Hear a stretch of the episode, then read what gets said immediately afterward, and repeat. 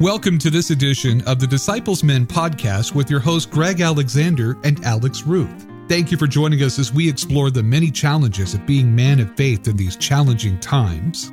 Disciples Men is a ministry of Disciples Home Missions of the Christian Church, Disciples of Christ in the U.S. and Canada. Let's listen in today's conversation. Well, hello, everyone. This is uh, Alex Ruth, your Assistant Director of Disciples Men. Glad to be with you on another edition of our podcast. And I have with us, um, as always, our Director of Disciples Men, Greg Alexander. Greg, good to have you with us.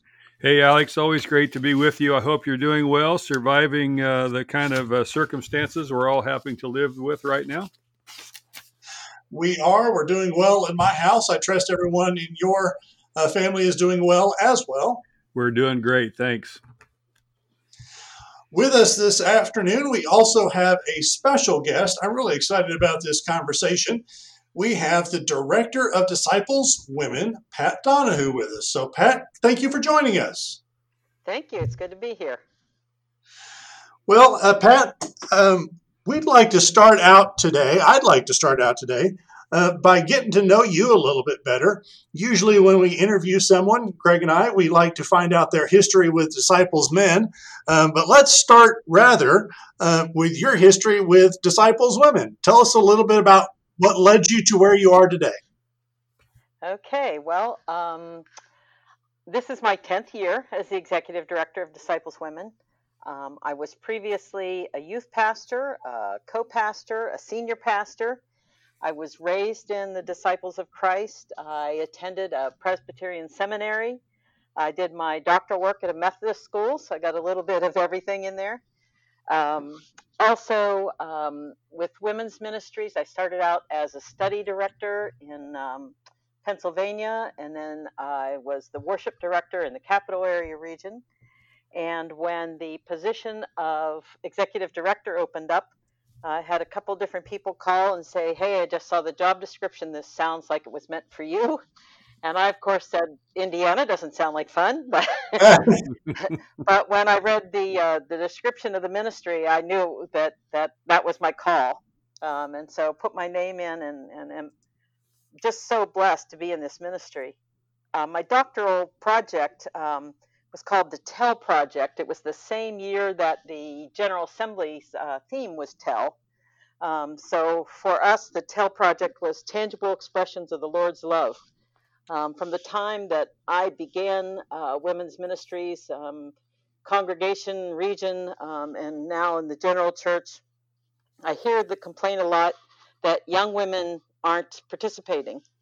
Right. And so we have had many of those um, conversations about, you know, one of the issues is that we invite them, invite young women to come and do what we're doing, and um, if they don't aren't interested in what we're doing, then we put the blame on them instead of realizing that that it's on us to find out what they're excited about and to walk alongside them.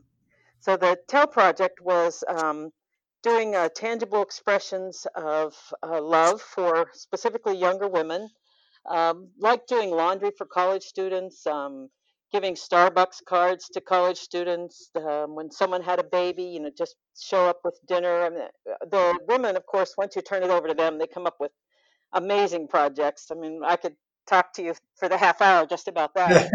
um, but the idea was to to start a relationship with some of the younger women, just so that we have not only the opportunity to build the relationship, but the opportunity to listen to what they're excited about and to uh, find things that that we can walk beside and, and support them rather than just expecting them to show up to what we already plan. That's a that's exciting. I I uh, think we've we, we've hit on some similar ground already. That's something that I know Greg and I have talked about. Um, this this desire to engage um, younger people that we hear in the church. Uh, for your uh, context, younger women, for our context, younger men. And oftentimes that uh, consists of that model of let's bring them in to do what we've always done. Uh, it's really refreshing to think about that differently. Yeah, we've had, of course, we've had the model that's been around since my grandmother's time of the midweek uh, tea and Bible study. Um, and obviously, that's not going to work for, for women who work during the day. So, you know, one of the easy things, of course, is to have uh, meeting times and gatherings that are sometime other than midday, um, that are doing something other than than that. I mean, we've tried to branch out and and meet in different locations. You know, meet for different topics, and and we also find that women today are so busy that they really often don't want another meeting. Um, but if we are getting together to do something meaningful, um, then they're all over that. Right. Pat, I'm curious. Uh, you you know the setup for our office, your office, uh, uh, in our in our collective ministries. Uh, Alex and I share a position, a part-time position, and um, but disciples women have a lot more strength and a lot more staffing. Can you kind of share how how your staff is is uh, set up at this particular time? Yeah, well, um, let me say that it, we used to be a very large staff. There used to be like 12 people. You know, we had a, a director of clergy women, and we had a justice director, and uh, I don't know. This is long before my time, but like uh, much of the church, you know, um, with um, both the church itself and the the uh, funds shrinking, um, things had to be redefined. People had to take on multiple focuses or foci, depending upon if you want to be uh, Latin or not. Um, so the the um, staff has continued to shrink, and now we have two program staff. That's myself, and uh, Cheslin Nicholson is our uh, program director and merger staff, and then we have two half-time support staff. So basically, we we are carrying three staff, and as you as you pointed out, you know, the women have been organized now for this is our 144th year. Uh, no, that's not right, 146th year. Um, so they've been organizing for a while, and uh, even back in 1874 when they first formed, they uh, they came up with uh, funds and ways to organize those funds and share them in uh, missionaries and all sorts of ministries at that point, and so kind of became the uh, the early point for um, ministries abroad uh, when the church was was kind of oh I, I, hate to use the term slacking off, but I'll use that one.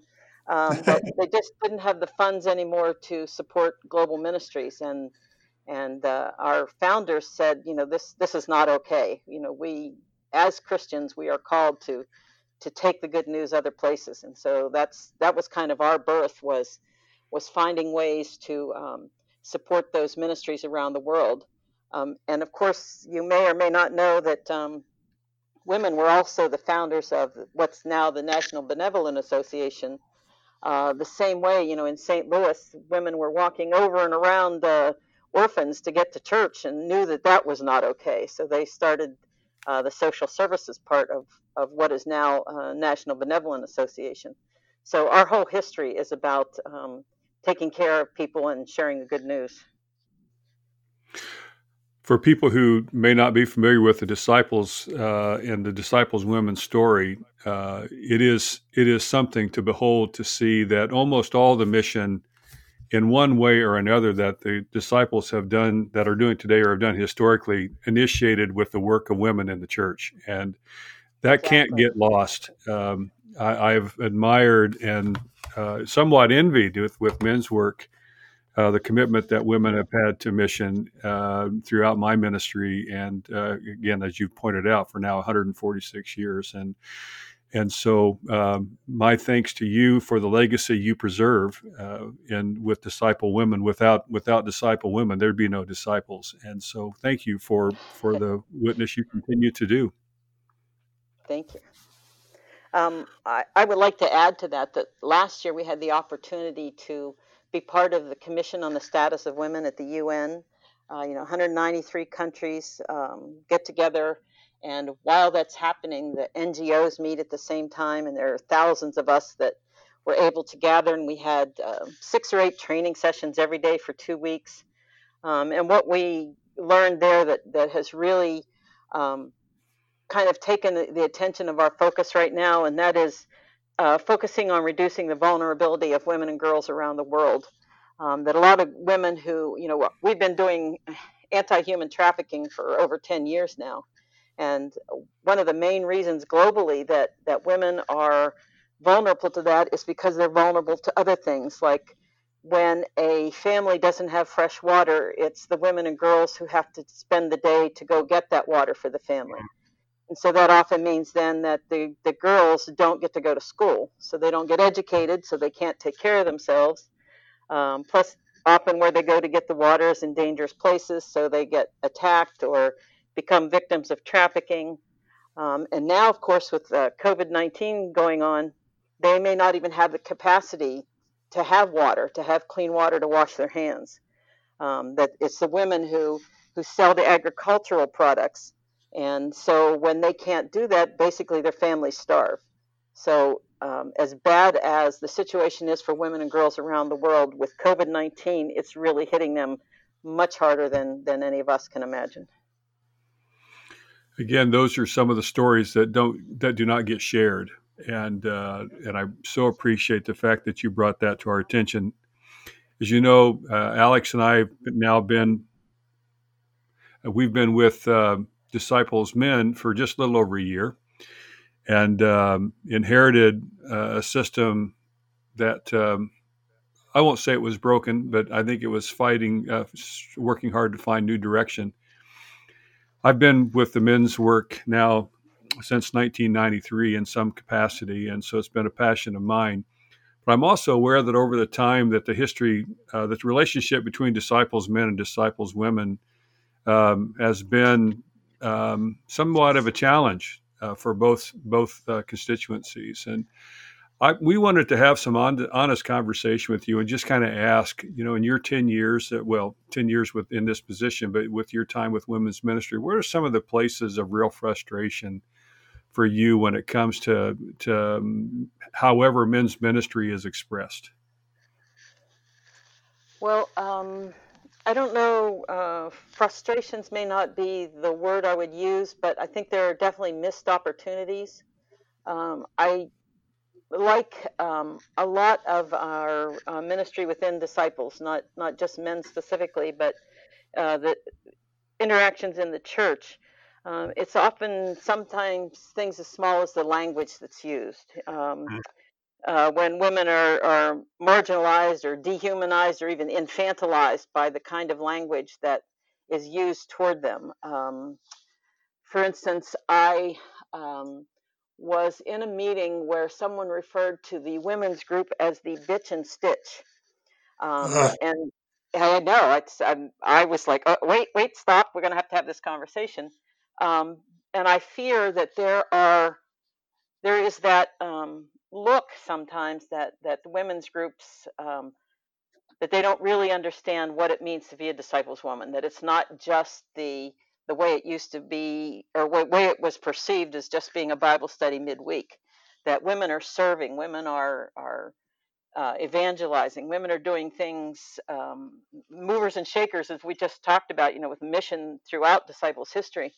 Um, and it's when that gets ignored that that um, that women tend to get um, frustrated, to use your word, is um, where they aren't seen as leaders, even though they are leaders in everything they are doing. But when they get into the to the mix of men and women, they again they often get kind of pushed to the side. Um, so it's not necessarily organized disciples men, but just you know interactions between men and women in general and and it's a reflection of our society. Yes, it is a reflection of our society. I've got uh, a number of um, friends in ministry who are women, and I hear again and again these stories of somebody calling up to the church, and it's as simple as looking to speak to the pastor when the pastor is the one who answers the phone. exactly, exactly, and and we, I mean, it's again we we reflect our society. That doesn't mean we have to, but we often do. And and for me, it's something as simple as like when I watch the Olympics. You know, they have men skiing and they have ladies skiing. Ah. Um, so you know, growing up in the the 70s when I was a, a big in my 20s and and um, becoming a, an an actual adult, it felt um, and and in um, women's movement then uh, the term ladies became very um, uh, like a prickly part because it sounds like ladies means you know we're going to pat you on your little head and this is how you should behave. So hmm so when that's used in beside men, it feels um, like that's somehow setting up a hierarchy. Um, so when when we talk that way and use that use things that way, then we kind of um, set ourselves up to say women are somehow less. And of course, when we've been working so hard uh, in the anti-trafficking thing, you know that the more you can marginalize, dehumanize, or infantilize women, the easier it is to victimize them because you can, you know, say that they're somehow less and and so you know deserving of less, I guess. Hmm. Where where would you say are some of the places that uh, you found men to be uh, again from a ministry standpoint where you found men to be um, a real blessing to the cause to the various um, uh, causes that women are embracing in the church? Well, um, I will say first of all um, that when I was in seminary, it was Disciples Men who gave me the stipend to help buy my books in seminary. Um, and Disciples Men was the only uh, group that, that helped buy my books, so I uh, have always been appreciative of Disciples Men for that. Um, but uh, even just most recently, to hear um, both you and Alex um, have your conversations about that you clearly um, illustrate that you have an understanding of the, the damage that the patriarchy does, not just to women, but also to men. That we set expectations on men that aren't fair to men. Um, men shouldn't have to be this or that. Um, and, and I appreciate the fact that, that you have that recognition that, that patriarchy isn't healthy for, for any of us. Um, also, that both of you have, have said you have an interest in working with disciples women. Um, um, you know, there was the, as you pointed out, there was the kind of the old view of where we were set up uh, like we were in competition with each other, um, which then causes resentment. You know, and that's that's never going to be healthy um, in the church or anywhere else if we if we feel like we're working against each other when we know we're both healthier when we work together. But um, serving on the um, the general cabinet, I know when I first got there, there was uh, Sharon myself, and then a room full of men. Hmm. Um, and and frankly, when I started ten years ago, the cabinet didn't have a very good uh, reputation um, for for working well together. But I have found a completely different thing in in my time with the cabinet. Um, the men who are presidents of other uh, ministries have been extremely supportive, have uh, been very excited about partnering in different ministries. Um, and uh, Gary Kidwell, who's the president of CCF, will tell a story on himself about hearing me talk um, in many cabinet meetings about human trafficking and how um, pervasive it is. You know that it's there are people sitting in our pews who are being trafficked and we don't recognize it. Um, and he said he had a hard time believing what he heard. And then he continued to hear it other places, and he did his own research, and then was convicted because he he said, "Oh my goodness, I should have been paying attention to what she said." Um, and now, like the foundation is careful about who they invest with. They make sure that they do- don't invest in uh, companies that support trafficking, and you know they're working on that throughout all the places they invest. And now they're they've um, even started a new fund named for um, the Bostick Fund, named for one of the first African American women to be ordained in the Disciples. Um, so it's it's really amazing to see the work that, that other ministries are doing um, because of the relationships we have where they they can hear the issues we have and, and they respond to them. So I've been really excited about that. You know, the pension fund's really careful now about spouses and covering that, which, you know, used to be primarily women were the spouses.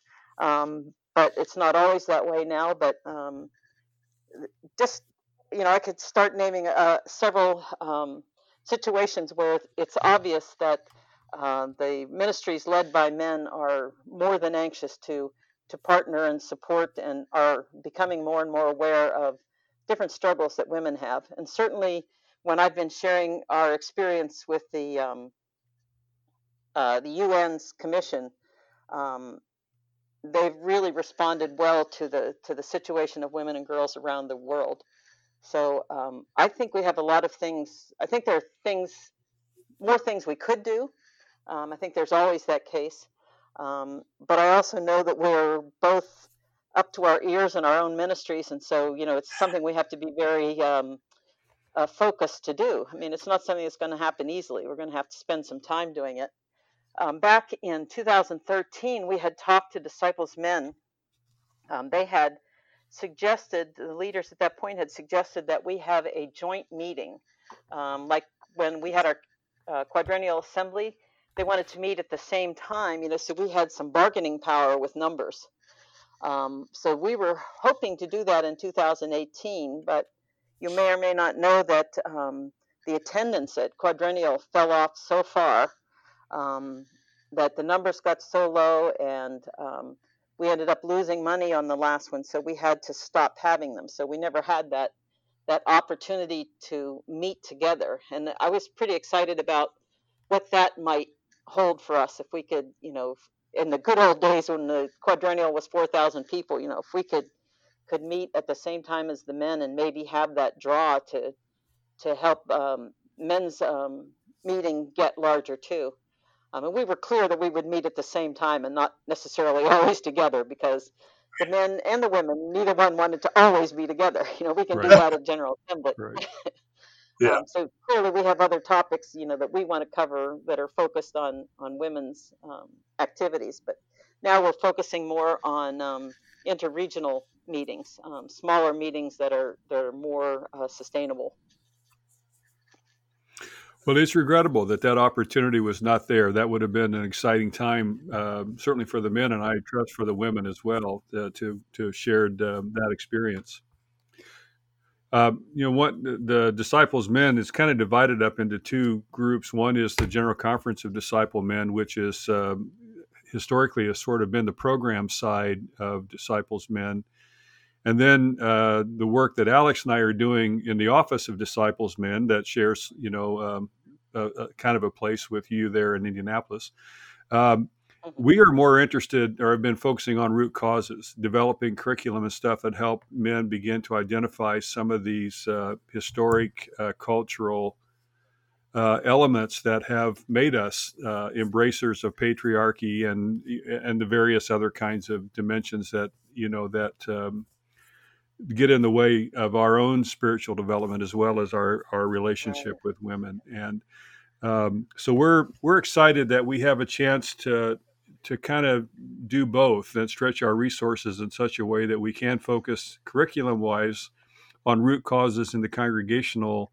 settings and then also to find ways of partnering i think we uh, have a continuing or, or having we'll have a continuing conversation about how we help with uh, uh, domestic abuse uh, um, that mm-hmm. conversation we started uh, and then um, with all the stuff that's been going on of late, we haven't had a chance to follow up on that. But I do hope that we have an opportunity to continue to find ways uh, to share in in the justice dimensions of ministry that impacts certainly women, but also men. Absolutely, I, and I would um, encourage you. I may have already done this, but I encourage you again to. Um, add to whatever programs or, or uh, focus you do that that part of um, helping all this is for men to talk to their sons so that, that sons aren't trying to unthink something they've learned to think or, or um, try to back up something you know, rather than um, trying to undo something is, is learning from the get-go about equality and, and right. you know that women are strong and powerful they're not you know they don't need to be rescued and that sort of thing which uh, I do have that raises a question for me. Um, you know, my kids are grown. I've got uh, I've got three granddaughters and a grandson, and my oldest granddaughter is 14. My observation is is that um, their their world is is the, the the the playing field is much more level in some ways for them than what you know you or I knew growing up, uh, how it was then, and and I don't know if that's if that's a, a, false perception or not.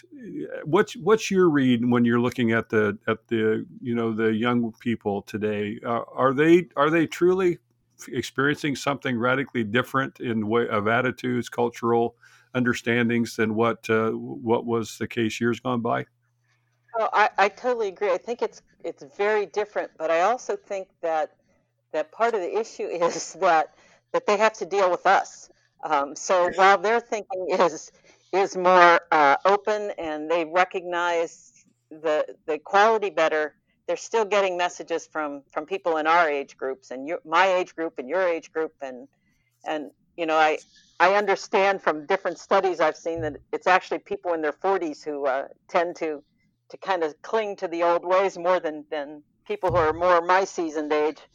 Um, that that sometimes we try to send them those and we don't do it on purpose but we send those messages even though they see something very different their experience is quite different as you point out that that you know men and women uh, boys and girls you know can do a lot of the same things you know that they have strength and power and, and leadership skills but sometimes our society kind of um, undoes what what they see for themselves um, so again, I think the language we use can can be a, a really big help that way. Um, and one of the things we've been trying to do, especially since the Commission on the Status of Women, is to to encourage women to get um, self-defense training. Um, you know, with too long, at least uh, again for for people in when I was growing up, is that women were seen as uh, damsels in distress that had to be rescued. So you had to have a strong man to save you. And the, the reality is, if you're being attacked, you don't have time to wait for that. You know, you have to be able to defend yourself. So we're yeah. we're trying to encourage that too, and I think that's one of those things. If we can can start that with our our girls um, and and young women, that uh, you know that that's if they realize from from an early age that they have power and they you behave differently when you when you have that kind of confidence. And that i think that also will help young men to see see that women you know can stand up for themselves that they're strong that they they have a lot of things they can do that that maybe when we were growing up we didn't know girls could do. I mean i know when i first got my call to ministry my own family was like you you what? Yeah.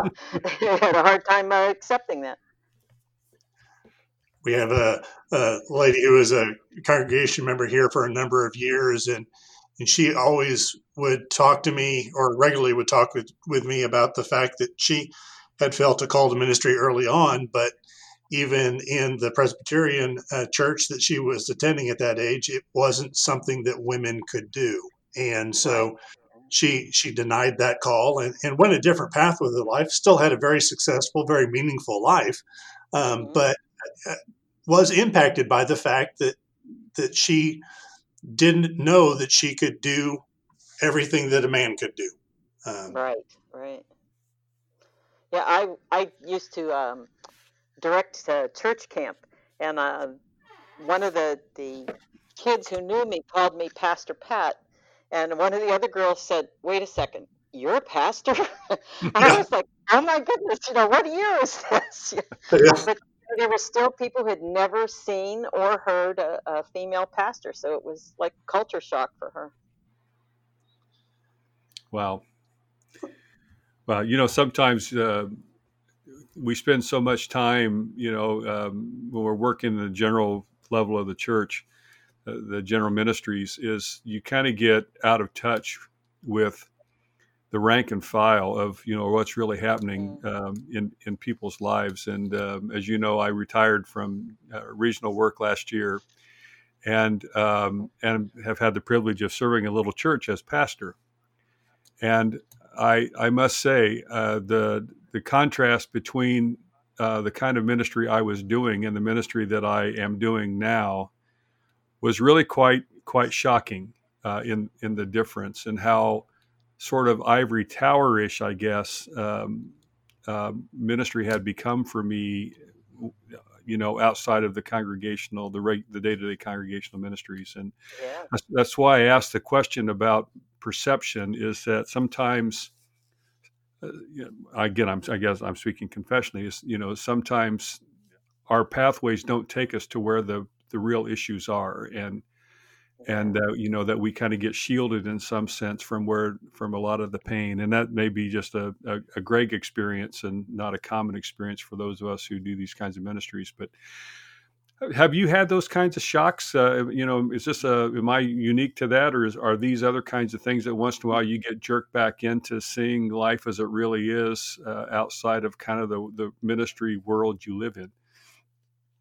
Well, I think the the way that Disciples Women operates helps to to keep me in the midst of it because you know a lot of my time is spent um, keynoting or uh, leading a workshop or preaching or um, helping um, regional cabinets um, kind of dream about what disciples women could be. So I spend a lot of time with uh, women who are actually doing the, the ministry.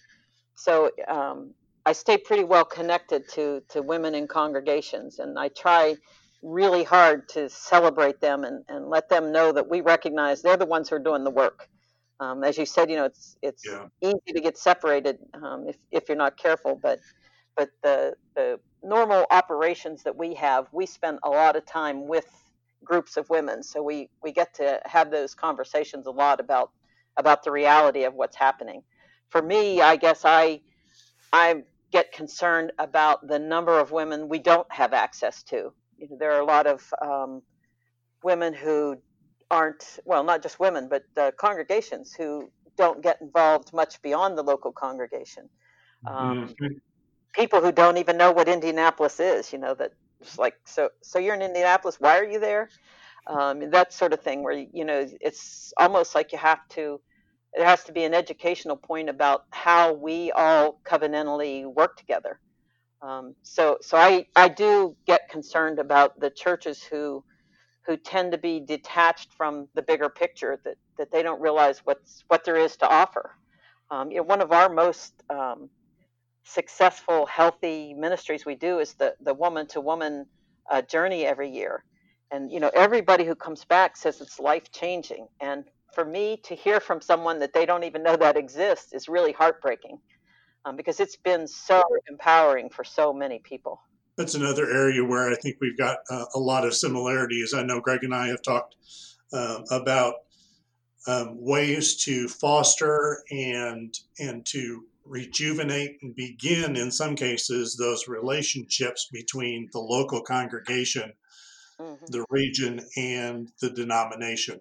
Uh, getting all of those levels aware of one another and talking to one another uh, is, I think, vitally important for us as we move forward, uh, both as disciples men and probably, it sounds like, as disciples women as well. Yeah, I I guess it was about my second or third year. I, I told um, Ron Degges, who was the uh, president of DHM at the time, that what I what my dream was was to have a uh, a camper on wheels that I could just drive around the country, church to church, you know, go congregation to congregation, people who had never been in touch with with the the general uh, manifestation of disciples women, and just you know be able to stop and have conversations. Now, clearly, I never had the budget for that sort of thing, but um, but you know, I always thought that's the way to really have the whole church recognize what what blessings they can find in, in building these relationships with one another. Well, Pat, I, I think our time is coming towards an end. I do want to thank you for spending some time with us today. I'm looking forward to continuing to work um, with you and with Greg as we um, seek to develop our ministries and work together to develop uh, the ministries of the church as a whole uh, to to all people. Um, I'm exceedingly excited about uh, some of the opportunities that we will have. Good, good, good. And I'm excited to have this opportunity. And anytime somebody will let me talk about my ministry, I'm I'm good. Yeah. so I appreciate it. yeah, that is great. Pat, again, thank you for your time today. Absolutely. Thank you. I appreciate the invitation.